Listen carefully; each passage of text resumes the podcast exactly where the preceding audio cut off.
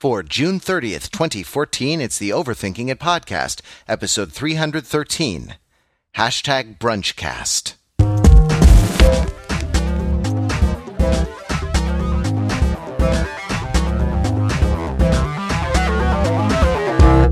Welcome to the Overthinking It podcast, where we subject the popular culture to a level of scrutiny it probably doesn't deserve. From New York City, I'm Matt Wrather, here sitting around a table for one of our famous in person podcasts uh, with my fellow podcasters, Pete Fenzel, Mark Lee, and Ryan Sheely. I thought I'd get that out of the way at the beginning. I was once writing show notes for a show that I wasn't on, and it took us like 30 minutes to get the names of all of the podcasters out.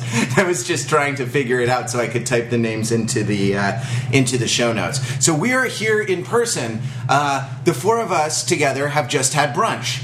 And uh, we had brunch, and um, so this is the brunchcast. Hashtag brunchcast. Uh, we've done in-person podcasts before. We've never done one this early in the morning before, so I'm a little uh, I'm a little curious as to uh, as to how it's going to turn out. But I'm excited. Also, I'm curious and excited, like a like a college freshman at his first party. I was thinking more. It's like uh, when you're in the lab. You know, like there, our um, consistent results have been pr- the product of Trader Joe's box wine, but now we're substituting that catalytic ingredient with uh, artisanally roasted French pressed coffee.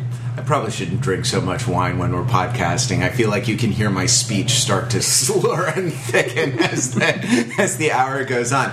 All right, gentlemen. So, uh, question for you: How was brunch?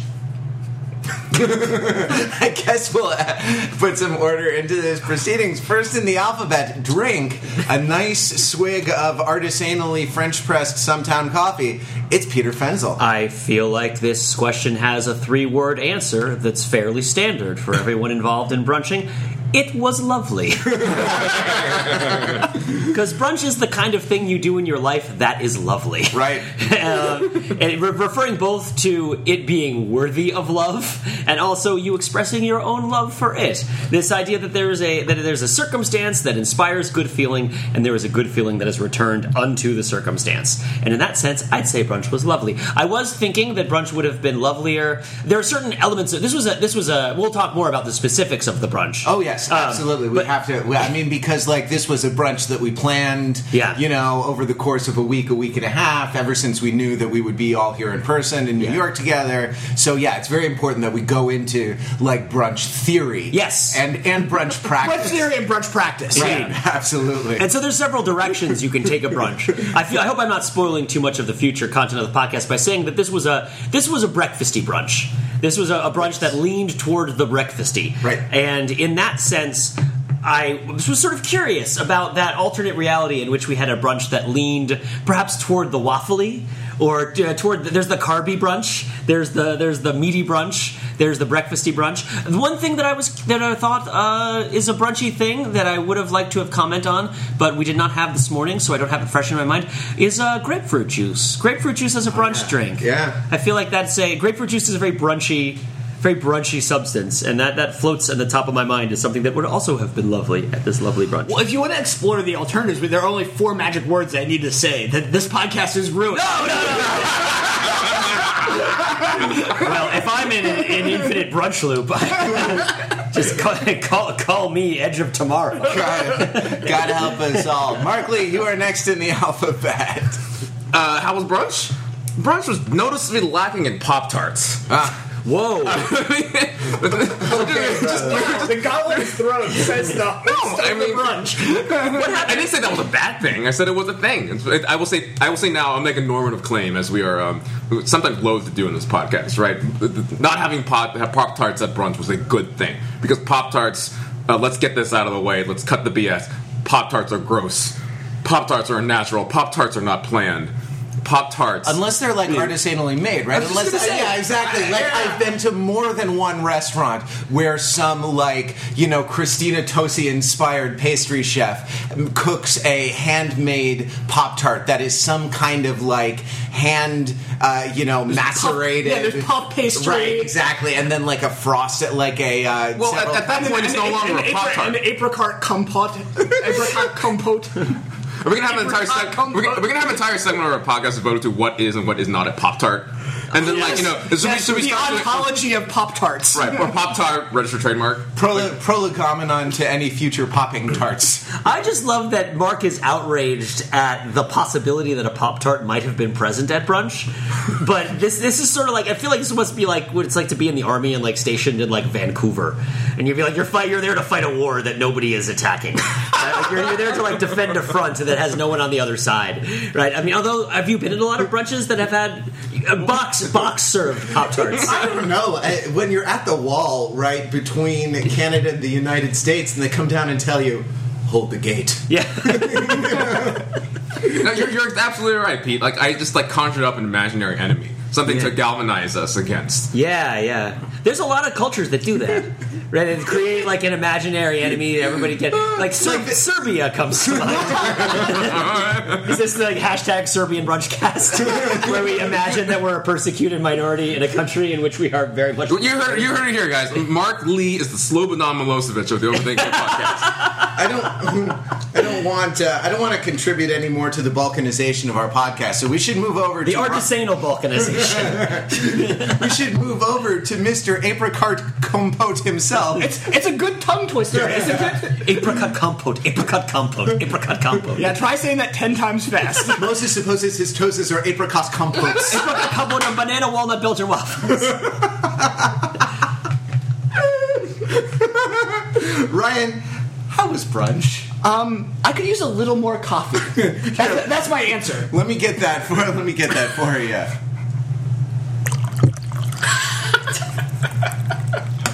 We're using a very sensitive microphone, so I'm hoping it picked up. Brunch was great.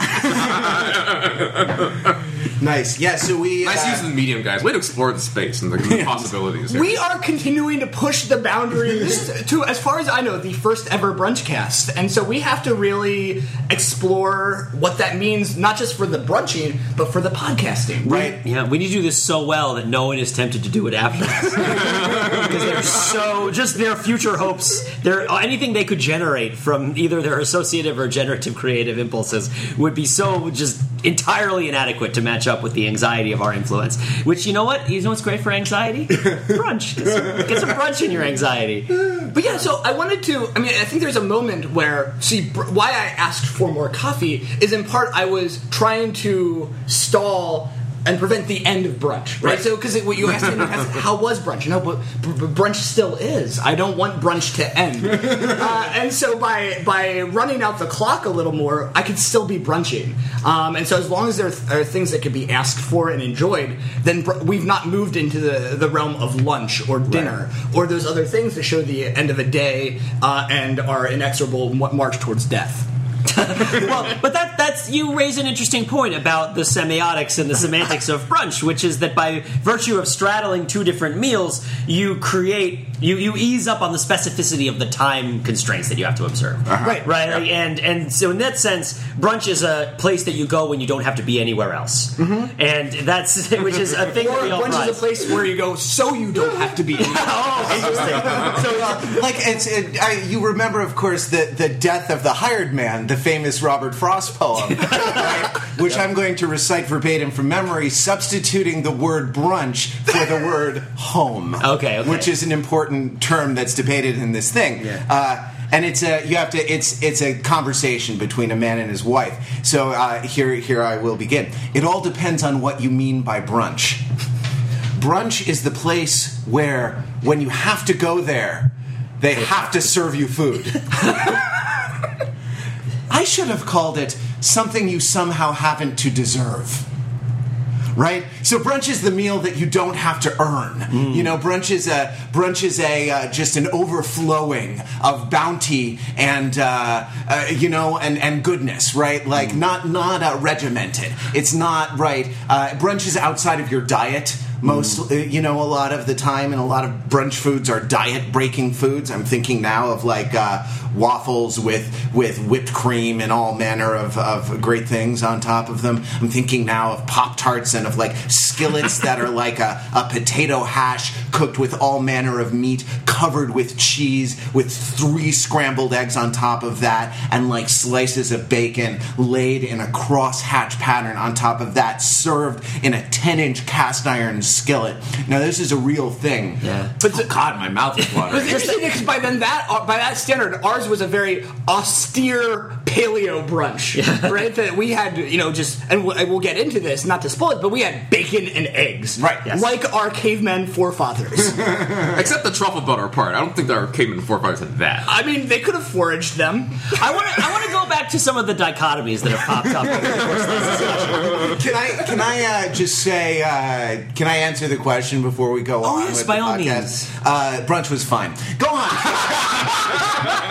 So I've, I've detected two dichotomies around brunch. One is between my myself, between me and Ryan, uh, which is brunch is brunch is where you don't have to be anywhere else versus where. What, how do you phrase it? So you don't. so you don't have to be anywhere else, right? Which is, does brunch create a kind of repulsive force that keeps other commitments out of your schedule? Is, is the legitimacy and authority of going to brunch something that empowers you to do other things? Or is it something that exists because you have other things in your life that give you the power and authority to go to brunch? The other side of it was that you said brunch is a meal that you don't have to earn. Right. You could also say brunch is the meal you get because you have earned it, right? Like, uh, which is that you don't. check, check your brunching privilege. well, no, it's it's, it's like the the there the, there's a transaction that takes place in the presence of many meals, where you are cognizant of trading your time for the meal as you're eating it, your time, your money, your energy, right? Uh, cooking a dinner. Brunch is often a, a meal you go to that someone else cooks. Is also the case. That's Uh, actually that's interesting because we cooked we cooked here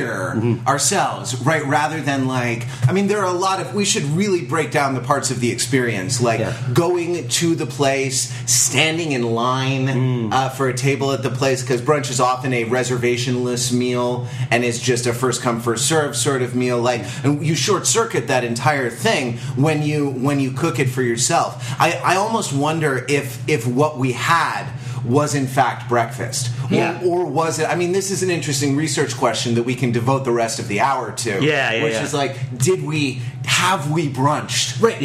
yeah, well, like, what, what constitutes brunching? right right And and can can you by force of will at what what amount of like non-brunch activity can be bent into brunching by sheer kind of force of will? Yeah. Right, and we've so we've identified a couple. We've identified a couple of parts of it. There are sort of social and political components that Pete is talking about that ha- that have to do with with entitlement and uh, and privilege and earning. Yeah. uh, like an idea of earning uh, your brunch. There are. I, I wouldn't uh, just to, also not just entitlement and privilege, but also kind of function and, and work and kind of capitalist capitalist working roles. But anyway, I interrupted you. Right, right, Yeah. absolutely, Yeah. right. The brunch masks the means of production. Yeah, yeah, yeah. yeah. Um, then there are intrinsic components to the brunch, right, that have to do with uh, uh, the kinds of foods that are that are at the brunch. That uh, like know, the brunching is in the eating. right? Yeah, yeah, exactly. Yeah.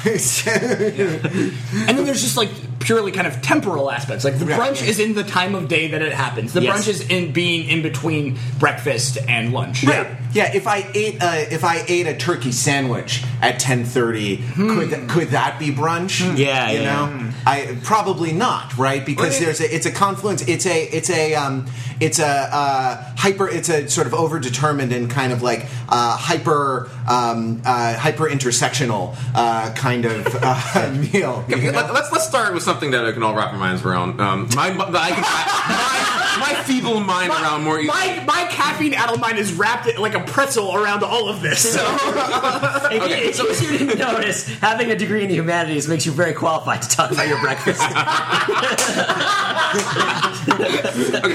I also want to use this as an opportunity to introduce a, a, a foundational text uh, for the discussion of brunch, which is the brunch episode of Portlandia, which Oh, a lot yes. of you are probably all familiar with, right? Yep. And because that brings to mind the fact that in Portland, Oregon, uh, the brunch ritual starts very early in the day, right? Likely before you have had you had the opportunity of having your breakfast, right? I mean, so we're talking about time of day for, for brunch and its situation before or after any given meals, but that doesn't seem to really apply, at least that Portland, Oregon um, example of In of Portland, brunching. Oregon, brunch has you.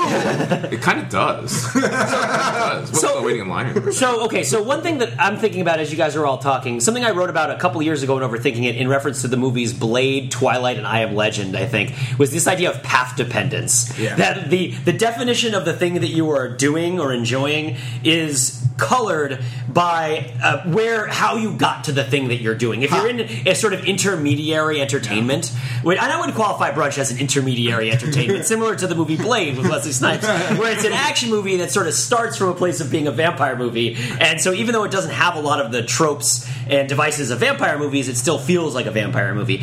Our brunch if you were to just take the foods, and even if you were to just take the timing, would very much qualify as a breakfast. Yeah. But we had originally planned it as a brunch with more substantial, non-breakfasty sorts of foodstuffs. And it turns out that we have an event that we are going to attend later that is also going to have brunchy foodstuffs. So we have a double brunch issue, right? And so we we have a double brunch, and so we've scaled back and moved up our brunch. But because we originally determined that it was a brunch, the depart like there's a path that we follow. The path dependency exists, right? Where like it would take you have to get farther away from being brunch once you are already brunch to no longer be brunch than you have to be in the first place to determine that you're not brunching. Right. Like, Yeah, that's a, no, no, no. That's a great. Yeah, that's a great point. Right, like blood in, blood out is what you're saying. Br- brunch in, brunch, brunch in, out, brunch right? out. Yes, You know? indeed, indeed. Yeah.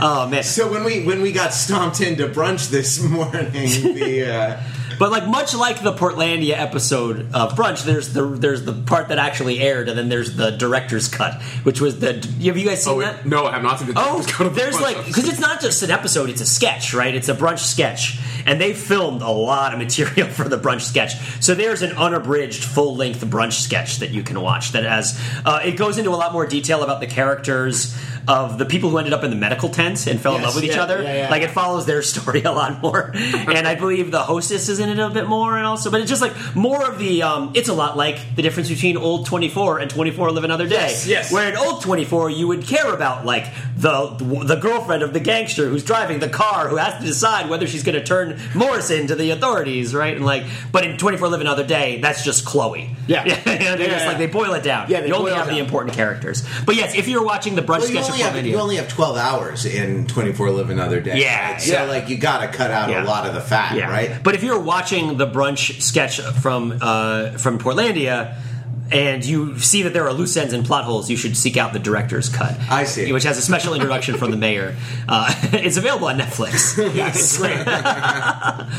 oh man. I think that another thing that kind of makes what we did a brunch rather than a breakfast is the kind of I mean, beyond deciding that we were going to brunch, is the the festive social atmosphere. So breakfast, I associate with a much more pragmatic and utilitarian meal. It's like it's the first thing I have to eat, you know. And, and I often I actually do a pretty minimal breakfast. I do usually like a, a Greek yogurt or a Larabar, and, and it's like often you know the thing I eat before like going into the office or on a weekend before like exercising, doing morning exercise, and then there will be a brunch after that. And so I associate with breakfast as just like I don't care very much for breakfast, but I love brunch, right? um, and, and in part because it's like brunch is a fun thing, whereas uh, as breakfast.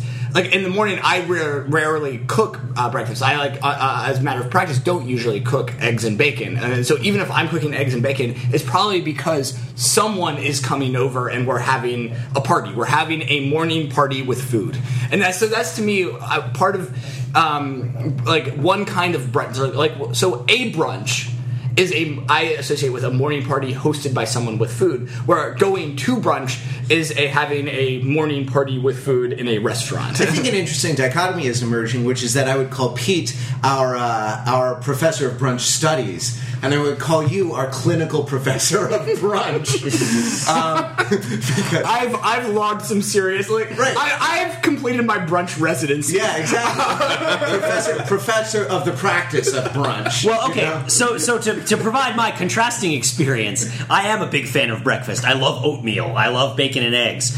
When I have brunch, it's often on the weekends after I go to the gym. And since I go to group exercise class type gym stuff, it's often a large group of people who've, after we've endeavored upon a thing together, say, let's go to brunch. Uh, brunch is a big event. I like breakfast because. Uh, I feel less social pressure, and it's less of a of a sort of on stage kind of event.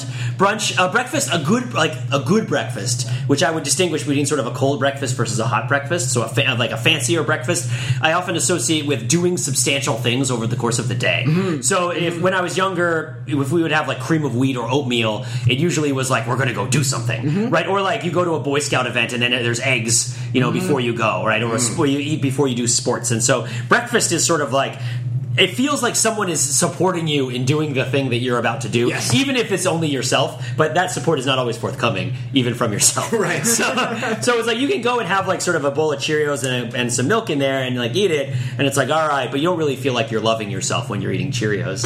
Uh, I don't know. What about when I have cinnamon toast crunch and then you drink the uh, cinnamon sugar milk after? you know, I never had that experience growing up. We never had sugary cereals when I was growing up. We didn't have Me BHG. neither, but that's what freshman year of college was. Some people binge drank, I binge cereals. and that's how I got to my freshman 15. I, bin- I binge root beers. but then that's like I mean yeah that is true right that like the uh, the bottomless bins you know Lexan bins of of sugary cereal were really a feature like I knew people who would like have a full bowl of cereal at each of three meals yeah, yeah, yeah. Uh, you know every and and I mean like brimming I mean like a like a uh, like an extra large uh, with a like a, a little hump on top of the bowl of uh, of the bowl of cereal. Um, you know, I started eating a hot breakfast when I switched to the the paleo diet, Right, right, right. And uh, Because cold bacon is not. so mine mine is usually is usually a sausage that you know I cook on both sides and then eggs and it takes you know it takes 20 minutes to prepare and so you got to get up early and you got to you got to do that. I had never been um, I had never been a fan of it but now that like and now I couldn't imagine now I couldn't imagine being without a hot breakfast right like it's it's uh it, it tees you up you feel like um, I feel like the Dunkin Donuts commercials right like the the thing that they're selling you in those Dunkin Donuts commercials is like uh, you know Starbucks is for you know prissy effete Yeah. knowledge workers Yeah. right and Dunkin Donuts is for the people who actually make America run Indeed. right Like us. right America runs on knowledge workers. so uh, but but um it, i mean of course if i were to have dunkin Don- if i were to have a a Coolatta registered trademark and and like a cruller or something like that Your idea of going to Dunks in the morning is a Coolatta and a cruller? And you don't know because we we we're, we live in like you know ground zero Yeah. of like Dunkin' Donuts. It's like there are like you know maple syrup like sausage sandwich creations uh, now, among other things. I used Oh, to, I always get the I, I always get the old fashioned donuts. I, Yeah, I went yeah. back when I ate donuts because I like the thick, dense kind of buttermilky sort of batter instead of like a fluffy Yeah. glazed bladder. But uh, gla- glazed bladder. I don't know what that is. That's what- apricot compote glazed batter. I will say on my last solo road trip, which was to my sister's graduation, I did a New England donut sampler tour where I stopped at the different donut chains on the way there and back. And I gotta say, uh, Honey Dew for the donut, for the Boston, it was all Boston creams. and so, Ah, yeah, you have to. Uh, no, you have to be rigorous, right? You You have have, to to, be- be, consistent. You can't be changing all the variables. right. and I'd say that, that the Honey Dew donuts uh, had the density that you were searching for, uh, definitely. Although Krispy Kremes are not really around anymore, which is unfortunate. Huh. There's not as many. I haven't seen a Krispy Kreme in New England for a Well, yeah, the high watermark of the Confederacy was not Gettysburg. It was the uh, Krispy Kreme in uh, in uh, Penn Station in New York City. They- Well, but there And is a was just since receded. There's also a Krispy Kreme at the top of Pickett's Charge, um, Yeah. like just like at the top of that hill. There's a Krispy Kreme and a Waffle House, like marking the high water. Wait, mark. there actually is? No. I was about to say that's possible. There is a there's a KFC at the bottom of Pickett's Charge. Um, I just I, I know I because I, as a high schooler thought that was very funny. yeah. So I like I when I eat hot breakfast, I feel like you're supposed to feel after watching a Dunkin' Donuts commercial. Yes. Whereas Not how I- you actually feel. No, a- after after having my Coolatta Yeah. and my cruller, Yeah. right? Then, then I want to have a uh, then I want to have a nap that lasts like 36 hours, and Right. uh, you know I feel like there's a bowling ball in my stomach. So like I've become a really a hot breakfast fan, but it definitely is a utilitarian. It definitely is kind of like a like uh, uh, just a part of the infrastructure of the morning, whereas brunch. Um, Whereas brunch is is more a festive occasion, or uh, a terrible burden, like what Pete describes. Like after uh, you know after going to a to a group fitness class, and then like because like in a large group of people, you know the the performative aspects of brunch right become uh, oppressive and and sort of overwhelming, or at least would to me. I right? wouldn't Like- describe it as, as strictly thus, but there's a there's a current of that. Right, you're, yeah, on, you're on stage. No, and I think- a couple things. Where are you going to sit? Yeah. Right? Is everyone ready to order? Yeah. You know, how are we going to split the check? Because a lot of brunch places, I don't know about yours, but like a lot, a lot of the places I go are cash only places. Okay, okay, so these are concerns that you often associate with going out uh, for a meal with a large group of people, group. right? It could be could be dinner, right? So Yeah. what is different about brunch then? That's those sort of performative and social Well, problems. one of the things that we discussed previously as a strength of brunch is also a, a weakness, which it does not have a set time at which it starts. So if you have a lar- if you are in a large gathering and you say let's go to brunch, different people might construe the course of events that leads to brunch in different ways. Now again, I don't I'm not saying to my friends that I don't enjoy these things or that they're a chore, but there are drawbacks. One of them is like, okay, we're at the gym and we're going to brunch. Who's going to shower and who isn't? Right? So so Can we do so- a quick poll here? Like, what what is uh, an appropriate time that you would just come top of your head to go to brunch? Oh, just once around the table. Oh, well, I mean, eleven thirty is peak brunch. 1 p.m. Eleven. Eleven. 1 p.m. So, wait, so I mean, go back to talking about earlier. Ryan in wins Portland, brunch. in Portland, Oregon. The funny thing is, in Portland, Oregon, the answer to that is what? Go stand in line at eight thirty. Right, Or and, 8 and- and then right? you brunch at 1. well, in Portlandia, Oregon, I'm not sure how much. Oh, there are brunch-related market failures where everybody tries to go to brunch at the same time, and if you were to only go to brunch a half an hour later, you wouldn't have to wait online for half an hour because it's not it's not filling up. It's you know it's just Right, there's brunch hurting. yes yes yes. There's like the fat the, there's another there's the thin tail and fat middle. There's like brunchy and distribution.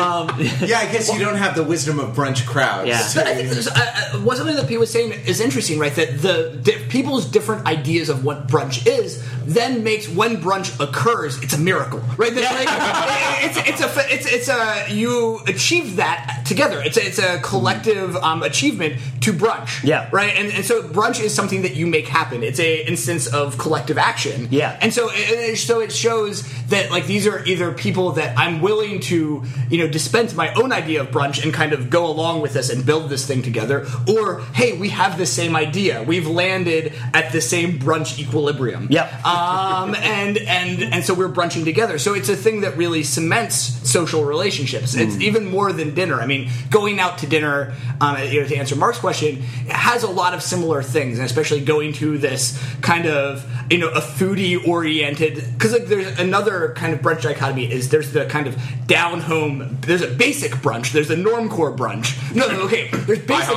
there's basic brunch yeah the, like yeah yeah the like Oh, Normcore brunch is serving IHOP food, not an IHOP. Exactly. Yeah, yeah, yeah. Normcore Brunch is a place called Pork Slope in Park Slope, Brooklyn. uh, that is very. That is the like. Um, yeah, is, is a very uh, internationalized house of pancakery. Uh, So what you're, saying, what you're saying is what you're saying is bacon, bacon, waffles, waffles, pancakes, pancakes, coffee. The basic brunches serve that as so I don't even bother. exactly, exactly. So, but no, there's like the so there is a more um, like basic uh, brunch that is um, you know a, a more diner like atmosphere that is a, a more not super fancy brunch, and then there is and it has like the the staples, and then there's the more nouveau foodie uh, brunch that it has much more of this you know uh, artisanal products, um, more whimsy, more construction, um, and sometimes that actually does circle back on this kind of the normcore version of that of like it is like the diner brunch, but with um, you know with with uh, with you know what cage free eggs Yeah. um, and and but I guess the point is is that there are similarities to like the kind of group of people going out to um, to eat dinner but I think that because people have the there are actually a lot of different settings of brunch of are your preferences um, you know are your preferences more earlier or later is it for um, you know the the more kind of basic brunch or fancy brunch making this happen once is like often a litmus test, and then brunching again is a cement, cementing of a community and a, of a relationship. Right. Yeah. I, I mean, I think it's important to note when you look around a brunch place, look at all the couples, right? Mm-hmm. And look at the ritual of a lot of them are new couples, right? Perhaps brand new from the, the evening before, right? Like this is, I think there's this idea of the time that you really get to know each other is the breakfast because at that point you don't really you're not seeking out uh, anything from each other in a sort of uh, I don't want to say exploitative. I don't want to demonize it, but like you know, the, the sort of it- okay. So so take the hypothetical situation of two people who meet at a bar or a club on a Friday night, and they they they get to know each other a little bit. They hit it off. They go home together. Then they get up the next morning and they have breakfast together. Or they have brunch, right? So in the initial circumstance, the the relationship is colored by both people having not necessarily a mutual need, but like an individual need that they're seeking a common interest for that has a lot of mediating concerns and, and, and difficulties. So it's like, okay, I want this, you want that. Do we trust each other to, enough to make this transaction? Uh, you know, are we going through this whole process? And there's this idea of once those God, Pete, you're a romantic. Well, I'm in a relationship now that is actually like you know human, and I feel. Uh, but but in any, in any sense, it's like. Well, okay, so that's what I'm saying is that all of that stuff, which again, much like my anxiety about my friends showing up to brunch at different times than I am, not really the thing that dominates my concern. I'm kind of taking a small part of it that I worry about and putting the lens on it for a moment. But once those interests have been adjudicated and the transaction has been completed, then you actually have to be in the same room together and figure out whether you like each other. And, and in that sense, brunch is a thing that people do to do that. Yeah. Right? Yeah, and, and I think that in that sense, the brunch, uh, the one night stand brunch, is very similar to like the group of friends brunch, Yeah. where it's a way to test drive uh, social relationship, Huh. uh, and also to test drive like legitimate fondness. Because it's like, hey, I like waffles, and I like you. I feel like let's. Do- do you let's- like- Well, do you fuck that. like I, I, F that. I like eggs Benedict. This is over. I like I like eggs Benedict, and I like you. Do I like you in the context of eggs Benedict? is the question. Uh, So I mean, I think it's interesting because you could you could do a lot of different a lot a lot of uh, different axes uh, along which you could t- typologize brunch places, right? Yeah, yeah. But like one one binary that I'd like to propose is the one night stand brunch place versus the family brunch place with a lot of strollers and like uh, I've been in ones that actually like keep a basket of toys in the restaurant just to keep the kids occupied in line and stuff like that. And, and there's a subdivision of that family brunch, which is a post church brunch. Yes. Uh-huh. Yes. Oh, yeah. Like we haven't really talked about here because I don't know if this crew here is particularly. No, no, I, reg- would, I would love to talk going. about it though, because I think that this ritual of like, in some ways, brunching um, on Sunday, either for a non-church growing group, can either for a non-church growing group may, or so say a formerly, I'm formerly church going, right? So that like the rhythm of having something to do on a Sunday uh, is still is there, right? Like I, I rarely feel satisfied just doing nothing on Sunday. So getting up and going somewhere and being Yeah. with people. Also, in, in- in a way, you know, eating bacon is like eating the body of Jesus, right? In a way. Well, I mean, from my experience, uh, my family always used to go to church on Saturday night. So we would do Saturday night church, and then we would have Sunday morning. Like my dad, Oh, would, do the vigil mass. yeah, yeah, yeah, and then my dad would make French toast on Sunday morning. Oh, wow. And it was Yeah. the one meal every week that my dad would be the one who would reliably prepare it. Would he take the bread and break it?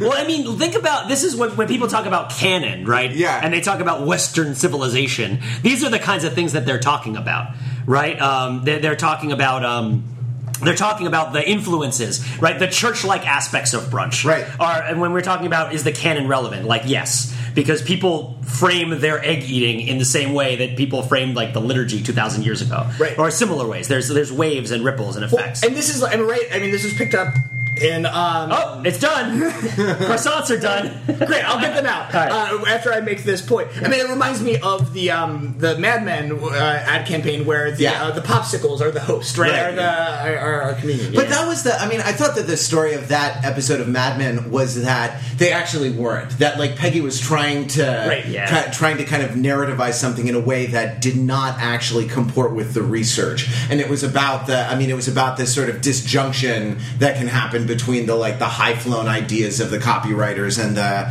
and the like research because research was I think a new thing in that season Right, of, right, right. of Mad Men rather than just being like free artists of of uh, of the ads.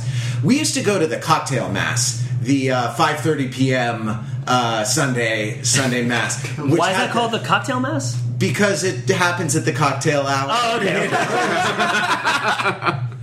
And we were we were young kids. I mean, we were you know, uh, but they had they had the uh, they had the best music, right? Like mm. 7 a.m. mass was for old people. I I went to a church that had like I think like 10,000 families in its thing, and so it was a large church and had uh, like seven or eight masses. So uh, Saturday Vigil, uh, Sunday 6:45, 7:45.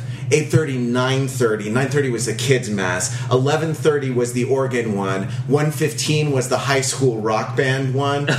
And and 5 and 5.30 was the like soft rock marty haugen you well, know. in the words of the whole study, the 5:30 folk mass, right? yeah, yeah, yeah, yeah, yeah, yeah, yeah. yeah so uh, we used to we used to go to that one so it was never like brunch was always an earlier brunch was always an earlier thing in the day you know Well, so Mark, you were going to say something about post church brunch uh, before we like. Well, I mean, have you ever been in a brunch place and the post church crowd from the church down the street just crashes like a wave over the over the sign in sheet for brunch? You know. Yeah, I mean, also I'm thinking about in uh, at least in New York City, uh, sort of like the, the racial aspect of, of post church brunch as well, where um, the places like pick like an IHOP in, in, in Brooklyn, for example, um, around a certain period of time, you will see large groups of uh, well dressed African American people who are coming from church. Uh, going in to have brunch, which like is a very different phenomenon. Well, it is it is a different phenomenon from the um, you know the the the, uh, the folks who clearly are not dressed coming from church.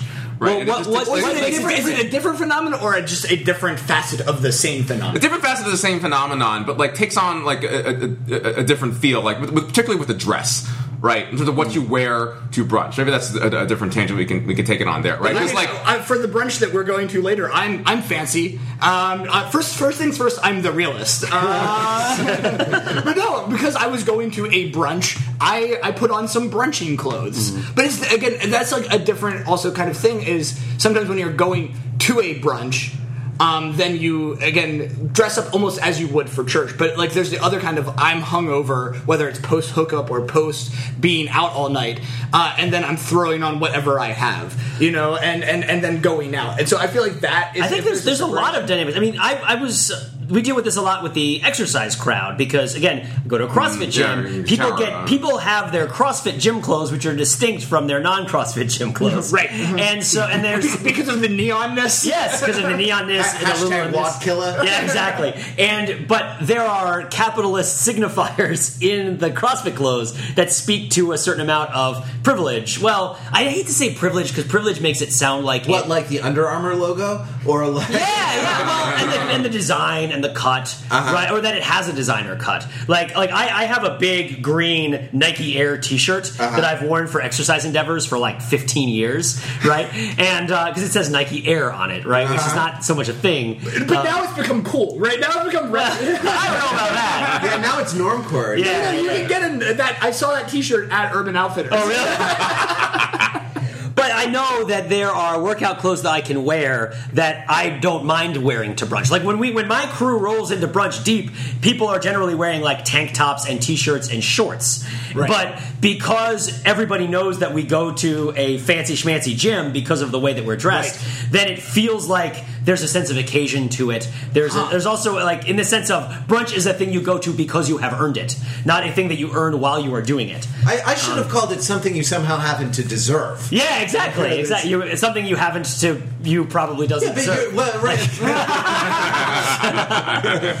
so you're you're saying that you're sort of lording it over the other people in the brunch place. I'd say there's an aspect of mutual lording that Uh-huh. takes place, where you have to lord to a certain extent. Although, I mean, this connects with what's Mark talking. Mark is talking about with the church crowd that's going to. So you're saying everybody's like waffles, pancakes, ruby red grapefruit juice. we'll never be brunchers. I've never seen a waffle in the flesh. I cut my teeth on Pop Tarts in the toaster. We're rolling in the deep fryer. My right? coffee is French press. Uh, but so maybe the difference in feel between the church brunch and the priv brunch is that the church brunch people are earning it while they're doing it.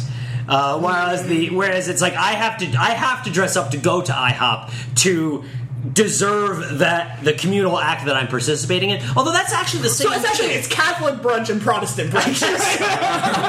where there's like yeah, where are you, are you do you brunch by your works or do you brunch by faith alone? Yeah, Yeah. yeah, my brunch alone has been Yeah. saved. The, men- the menu is a paper pope. Can I take us to a dark place? like not not a, like a racially signified dark place, but like a an emotional dark place. Uh-huh. So. Uh, one thing I've thought about while we've discussed is the presence or absence of cereal, right? Right. And brunch generally doesn't have cereal at Right, cold right, right, cereals. But there is a meal that takes place roughly at the same time as brunch, right? That uh, has many of the same foodstuffs as brunch and may even include much of the same company as brunch.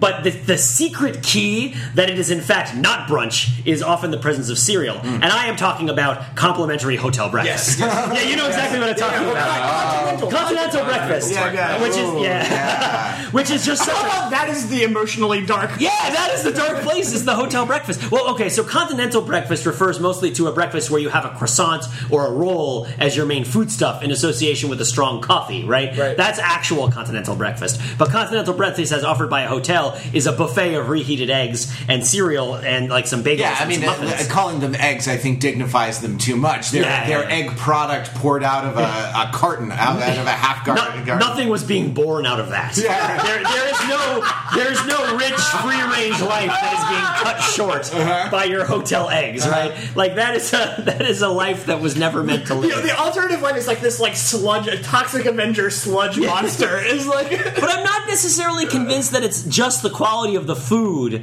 that makes a hotel continental breakfast not a brunch. Like, what is it about? Uh, is there a sense of place? Uh, so, because we've talked about brunch that is in, you know, brunch at home versus brunch that is out, which is like brunch out at a place. But is there? I mean, I'm, I'm sort of answering a question by asking it in the sense of the Portlandia episode. This goes back to the brunch place is a social gathering location, right? Like, and and wherever the brunch place is, that's where your brunch is. But the hotel has a different. Where your brunch is, there shall your treasure be. Indeed, indeed, right? Like, and I can't. I keep wanting. I don't know why, but I keep wanting to think about the Robert Frost poem where the guy gets his hand chopped off by the, by the buzzsaw. We're out, out to brunch, but uh, but there's no real linkage there. That's just like where my mind is going. But the sense, I think, part of it, you know what it is.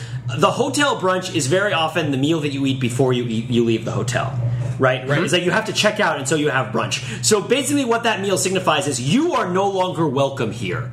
Here is like this is like um, in a sort of Game of Thrones sense. This is the meal that we give you to let you know that you're no longer protected by guest right. Right, like this is like we're you know we're gi- we're giving you horses, and So it's a red brunch. yeah, it's like there is a coming home to brunch even when you're not home. Uh-huh. And the a brunch that is in a place that is not just away, but that is sending you away is not is, is loses some of its brunchiness. Right. Yeah. I mean, it, whatever Hilton Garden Inn you happen to be staying in at the time, right? Like the, the I actually can't even remember if that's the if that's the level at which you get at which you get uh, breakfast buffet, but like Well, Holiday Inns and Yeah, exactly. Yeah. That yeah, a certain level of like road of like um, motor hotel, right? Yeah, Like, yeah, yeah. And uh, and. Um, the, the uh, I mean, I'm thinking of a particular experience I had with one, but the, but um, where where it's like there is no other choice, right? Like the thing the, the, the thing about brunch is that it's a meal of choice, right, It's a meal of of sort of election, Often And- with a family of choice, Yeah. Mm-hmm. like a church group or a new relationship or a group of friends. right Yeah. and the, and that like um, there's an aspect of of being stuck right in the in the hotel brunch even if it's not your checkout day you're you're having that because that's what's there not because you've cho- not because you've chosen it the breakfast is free, but you are not. Right. right, but no, because I think it's, like, it- it's the it's the dar- it's the dark mirror. Like Yeah. ho- complimentary hotel breakfast is the dark mirror of brunch because we talked about earning brunch, and yet this is complimentary. Yeah, um, and so but, and, and so You haven't earned it, and you're not earning it. Yeah, yeah, exactly, exactly. You're getting what you deserve. This is the meal you eat while the people you never talk to clean your room. right, right, right, right. yeah, I guess that is. You did take us to a dark. place there, absolutely right. So, like, there are there are uh, connections to exploitation and alienation of labor, Yeah. and global human trafficking, and undocumented immigrants. And I would contrast this to the hotel experience where some hotels have free cookies, right? the free hotel is a thing that welcomes you there, and it like sort of tries to reassure you that all these negative signif- all these negative social aspects of being in a hotel space, the hotel, if if they're not capable of neutralizing all of them, they're at least cognizant that they exist and are trying right. to soften them. And then a lot of like boutique hotels do not have complimentary breakfast, but they have the hip uh, art- artisanal brunch place in the ba- uh, like uh, on the Yeah, ground floor, and yeah. you can go down and buy your brunch. Right, right, right. And Um, somehow it's sometimes a brunch that you've bought with your own hands. the uh, right, you know, but but but yield who will to their separation. My object in living is to unite my avocation and my vocation, as my two eyes make one in sight. For only when love and need are one, and the brunch is play for mortal stakes, is the brunch ever really done for heaven and the future's sakes. In a matter of hours, you will be joined by brunchers from around the world to engage in the largest aerial brunch in the history of mankind. Mankind, uh, words should have new meaning for all of us. We can't afford to be separated by our petty differences anymore. We are united in our common brunching. And should we brunch the day? Today will no longer be known as an American breakfast or lunch, but as a day when those two meals cried out in one voice. We know not go quietly into the night. We will not vanish without a fight. We're going to live on. We're going to survive. Today we celebrate our brunch dependence.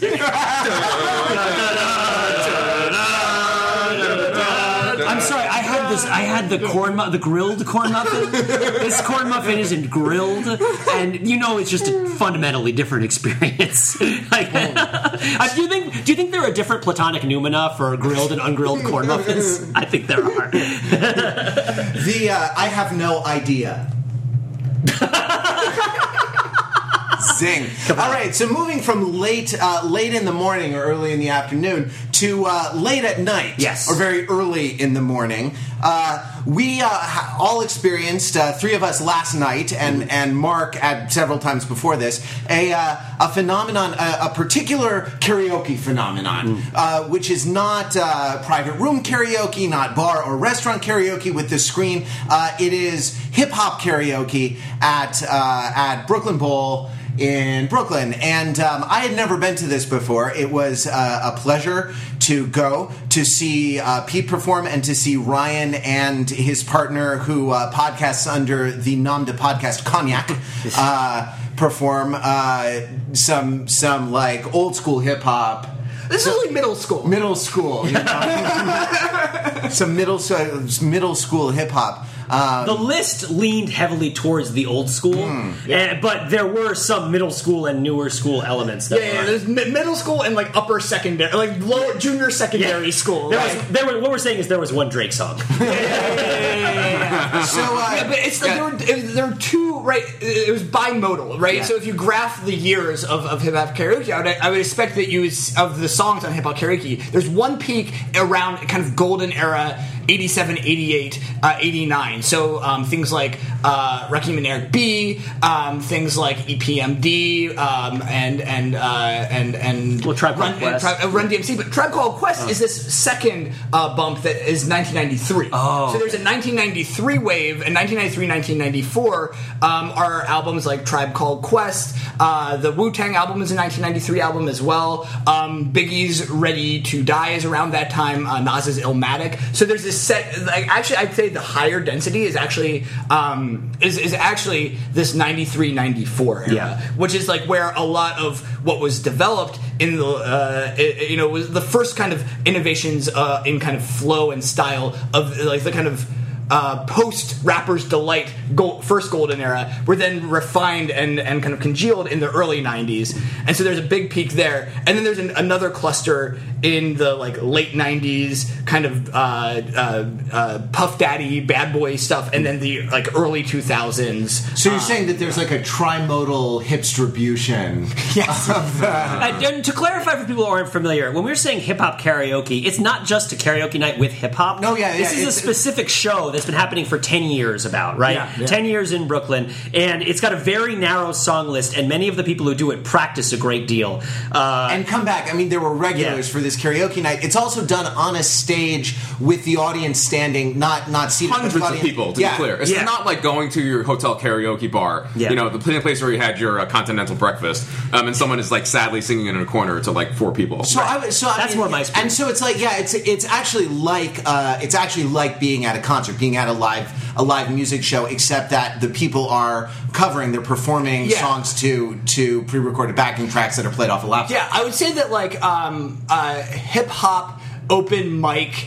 Um, open mic covers night is Yeah. the more accurate description Yeah. of what it is. With a- with a and big then also there is a turntable as well. Oh, yeah? so it's Yeah. not just off of a laptop. but there's no screen with lyrics on it. You No, have there to, is you no have to either screen. be Yeah, yeah. off book or you have to be awkwardly read off of a piece of paper or your Yes. phone. So I want. I mean, I wanted to propose a disaggregating karaoke nights uh, across this axis, or or suggesting this binary. There is karaoke that focuses on the experience of the singer, and there's karaoke that focuses on the experience of the audience. Okay. Right, and that this is a very audience focused, a very performative mm-hmm. karaoke. That that where like where you practice. Right, like r- rather than you just kind of stu- drunkenly stumble up to the microphone with a bunch of your friends and kind of bellow into it because like you're you're having a cathartic experience through the bellowing into the into the microphone.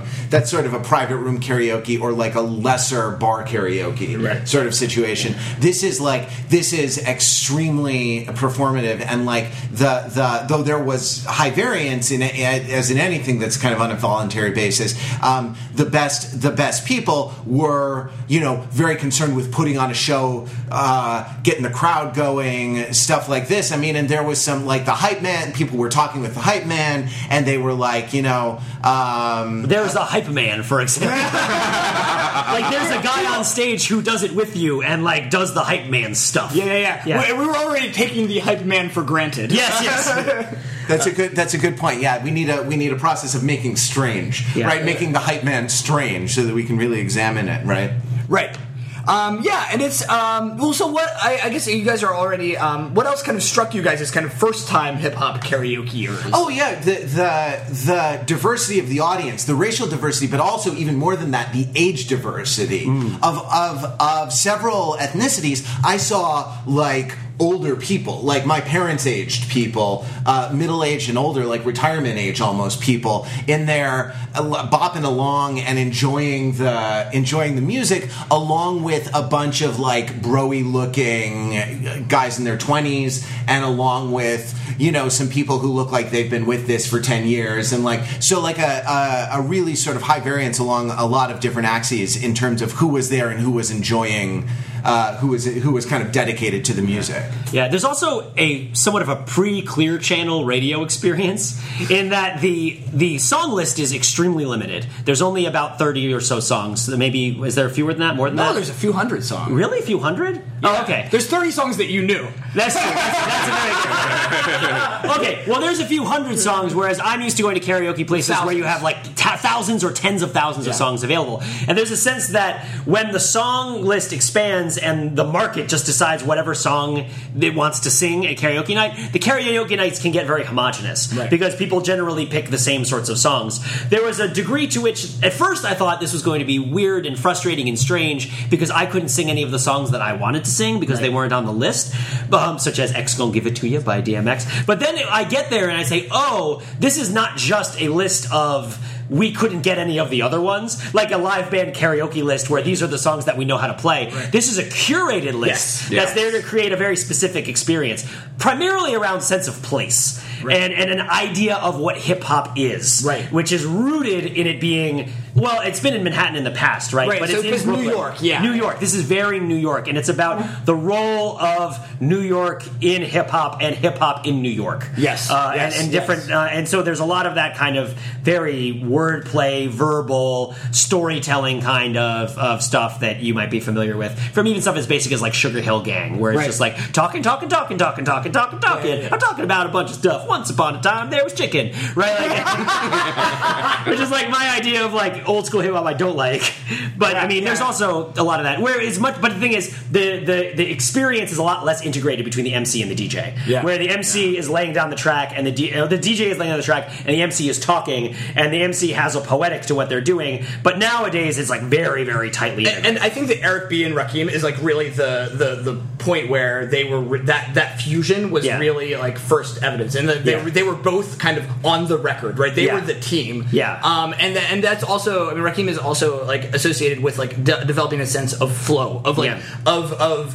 Of rhythm that has a sense of musicality, an interplay with the beat, as opposed Yeah. to just talking over the beat. And so, and then as you get a sense of flow, you also have a great. Uh, you end up getting greater poetic complexity. You get Right. the, the, the rhymes. The, the, you get to start the MCs start doing more with rhyme and meter, and then with you know different types of figures of speech. Right. So that like the verbal part evolves once they start paying attention to the DJ more, and they start, yeah. start being this like more of a mutualistic process. Right, right, right. I mean, I would even venture to say that flow is more centered in the MC being the lyricist, Right. As Yeah, opposed to the idea of it being a written song that has a producer that unifies all these things. Right, Like right, when people talk about flow, I think there are a lot of songs that, if you don't think about it in that term, that have flow as you might conceive of it because they flow, but don't have flow in the sense that hip hop Yeah, enthusiasts yeah. conceive of it. Which is yes, there's some interplay with the beat, but a lot of it is the internal musicality of the talking. uh, and yeah, and so so I mean to, to clarify this, I went up and I did some Ludacris. Right. right. I did uh, Southern hospitality. I was throwing some bows. Uh, I, I liked it because it had a lot of words at the end of lines that I could say with a lot of emphasis. uh, it talked to. You're often talking about balls. exactly. And and I go up there, and the, the hype man asks me if I'm from the South. I'm like, oh no, I'm from North. This is South to me, which is how I'm trying. I think I said something to the effect of like that. I'm trying to to engage with these people in a way that, as as people who are Southern to me, because I am now from Boston mm-hmm. and I'm here in New York, so I'm going to extend them Southern hospitality. I mean, just because I was standing in the crowd, some of the nuance of that point was maybe lost. Yeah. well, that's the thing is that like a lot of the a lot of the specific sorts of irony that you're familiar with from standard karaoke, such as like I'm going to go up there and sing Missy Elliott, which I was not going to do after I saw it. Which you consider doing? I though. consider doing because in regular karaoke I do that in a heartbeat. Yeah. Because at that point it's like, oh well, we've all done this so many times, Right. That your song choice is like kind of a my thing or whatever. I also like going to karaoke with you guys. Like we are, uh, like almost too concerned about curating our, Yeah. our own set list. We're the vanguard of karaoke. Uh, you might say we're subjected to a level of scrutiny. This podcast is ruined. So, uh, How so was brunch? I'm curious to know: were there particular performances that did not go over well? Because when I've been I've done karaoke in the past, for people either for technical reasons just crashed and burned, or just the performance wasn't particularly uh, uh, appealing for whatever reason. Like, what are some of the uh, the not so great? Well, the biggest one, and this is the interesting thing about people get this. booed off the stage as well Yeah. if you don't do well. I think- like you crash and burn. Thinking about why this failed is one of the reasons why, if you can't attend this night, it's still interesting to think about. Right. Why, why it's interesting why we're talking about hip hop karaoke. There was a guy who went up who had a picture, probably of himself as a baby, Yes. on his shirt. Was wearing a metallically painted dunce cap or princess hat with like It was, a, glitter- bir- it was a birthday hat. It was a birthday hat. But was it, wearing- but it was so large that it became a dunce cap. Yes, so he was like over, well over six feet tall. Um, I mean, broing Joey, for lack of a better, for laziness, for not wanting to find a better term for it, who went up there to sing the Humpty Hump, right? Which is not on their list. Which is not on their. I don't believe it is on their curious. Yeah, list. yeah, and who like missed, who dropped out of the words at key points, who clearly didn't know some of the most fun parts of the Humpty Hump. Because the Humpty Hump, let's get this straight, is not really a good song. No. uh, hip hop technology has advanced. You know, this is like this isn't just cold brew. This is like drip coffee, right? Like, like This is he just was having us eat Folgers grounds, like, just spoon feeding them. To So, us. so here's the here's how you know the Humpty Hump isn't a good song because he says that he likes to write during the song, uh-huh. and it's like if it were truly an elegant song that were fully composed and finished, the Humpty Hump is kind of like Rent in that you get the sense that if he had more time, he would have rewritten it Yes. and made it better. But the fact that he just says like I also like to write, and he also like Sir Nose or what have you like drops out of character to say that he likes to write because are you not do you not know this from the song that you're listening to?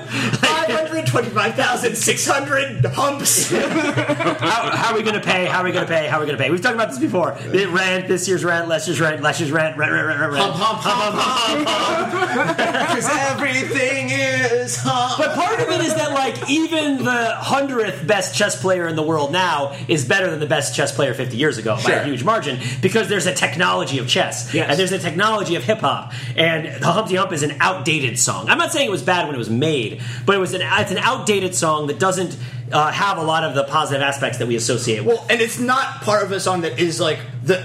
It's not a song that's part of the development of the form. Yes, right? So- yes. So it's this weird kind of Yeah, you know, that's, branch. that's like It's- a path breaking or an inflection point or a Yeah. strong misreading of the tradition. Right. Yeah, it's just yeah. like there. It's a it's a kind of a historical curiosity. There, Yeah, there was something that was being experimented It's like with. we're having to look like Gangnam Style 20 years from now. yeah, it's exactly. a novelty song. It's It's a like novelty whatever, song. whatever Yeah, that, yeah. whatever that novel that the third Bronte sister wrote. I will also say that that Humpty Hump is notable in that a lot of white people know it who don't know any other hip hop songs, and part of this is because the subject matter of it is comfortable.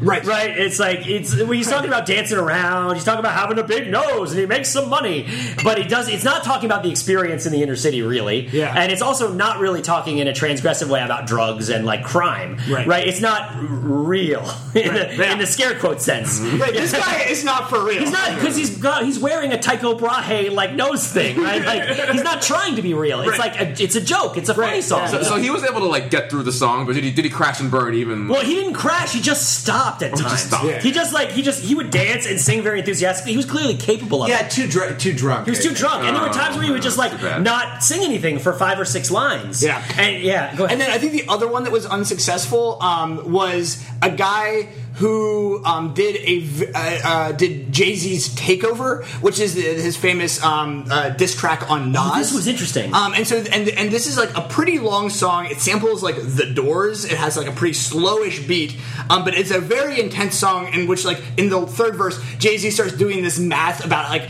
like how much Nas's records earned and like based on Nas's like publishing contract, how much money he actually got, and like Nas's like ratio of like hit records to dud records. Um, and, and, and so it's like a really like uh, in-depth like kind of well-researched diss track. Um, and if not performed well it's extremely boring. And it was not performed well and was extremely boring. And i believe this guy was also this white guy was also dropping n-bombs. Uh, did not remove the n-bombs which a convention of hip-hop karaoke which is i think i don't know i wasn't there at the very beginning. I've been doing it for about um, for about seven, six years um, since 2008. Um, that you know, when I entered, like, I, I saw on their website that they say, you know, we changed the N word to brother because Yeah. it, it is the right number of syllables, it works, and you know, we're we're not going to touch that. Um, and again, I don't know if I heard that verbally or I saw it uh, printed somewhere, but then this guy seemed it was a guy I've never seen before. Um, seemed to be newer and was uh, I heard one or two non-substituted and and Yeah. Um, but why was it interesting to you? What did you find interesting? Oh well, performance? Okay. So I'll, I'll talk briefly about the N bomb thing because just this is a thing that people always ask about when you say you're doing hip hop karaoke because Right. you intuit that it's a problem, and then uh, and then the longer you go with it, then the um, the more you realize it really is a problem. And here are people who do it all the time, and they definitely know that it's a problem. And so eventually there's a solution that rises. But no, but to, actually, I was misremembering. The Okay. song that I thought you were going to talk about was the song that was a duet that they sang in unison. Oh yes, yes, Yeah, yeah, yeah, Where like one person has a part and the other person has a part, and then it goes back and forth. that was Drake's Forever. I right, right, right. They just all just sang it all at the same time, which Yes. it lost a lot of the dynamism. which is bad in another way. Yeah, yeah, yeah, definitely, definitely. Um, but yeah, so so yeah. But other than that, I don't have much cred for the hip hop. But the uh, but but the performances by the Overthinkers were were excellent and got the crowd going. Yes, and uh, Ryan, Ryan and Cognac were amazing, and Yes. I, I and everyone's been telling me I was good, but I don't. I have crippling insecurities, so I of course think that I was merely adequate. Well, let me, let me just bring up the, uh, the the ultimate example of a hip hop karaoke fail, which I may have talked about on this podcast before, but it's worth mentioning just because it's, it's so rich. It's uh, somebody um, tried to do uh, "Lose Yourself" by Eminem, and of course that's you know the one song. If you have one shot, one opportunity, and you don't want to throw a mom spaghetti on your whatever, whatever, you really don't want to mess that up. You do not want to crash It's also, it's also pretty And so, yeah. easy. It's pretty easy as far as rap songs, as, as far as Eminem songs go. But anyway, Yeah, there are more difficult songs to be done at hip hop karaoke, Because- and, the and, thing and like, it was there. If you're going into hip hop karaoke saying, "I think this is easy," you have already lost. anyway, Yeah, so yeah. predictably, right? Just like you know this is going to happen. He gets about a third of the way through the song, just starts to stumble over the lyrics, crashes and burns, and is promptly booed off the stage. yeah, booed off the stage. Um, actually, that's a bad way to go, right there. Yeah, like, uh, yeah, of yeah, all the songs to crash and burn to. Yeah. What, what would be a good way to go? if you had to pick your way to go, what would I, it thi- I think brunching. brunching? I want to go out brunching. I want to go out brunching. uh, well, we're going to go out brunching. This has been a, a great brunch cast. Uh, brunch was great, fellas. It Yeah. was uh, it was a lovely thing. Um, Feel nourished. We uh, will be back with more overthinking a podcast next week. Uh, there are uh, the 24 recaps continue uh, this this week on overthinking it. Uh, subscribe to the TFT podcast if you want to hear uh, want to want to want to preview. You want to call our shot, Ryan, and, and tell the people what we're doing for this week's TFT podcast. Sure. Well, so we are pivoting um, from our contemporary music quarter back to a historical quarter, and we're pivoting on two records by Mr. Neil Young. Right. And so we're doing his recent record, "A Letter Home," Yep. uh, which was recorded uh, recorded with Jack White. which is a good pivot point because Lazaretto was last week, and it actually partakes in some of the same kind of analoginess Yes. that we that we were talking about. Um, but then we're also then pairing that uh, with Neil Young's classic album "Harvest." yep. So that'll be uh, this week on the TFT podcast, uh, and so for all that and more, uh, you can visit us on the web at www.overthinkingit.com, where we subject the popular culture to a level of scrutiny It probably doesn't deserve. Late. Is there any bacon still left?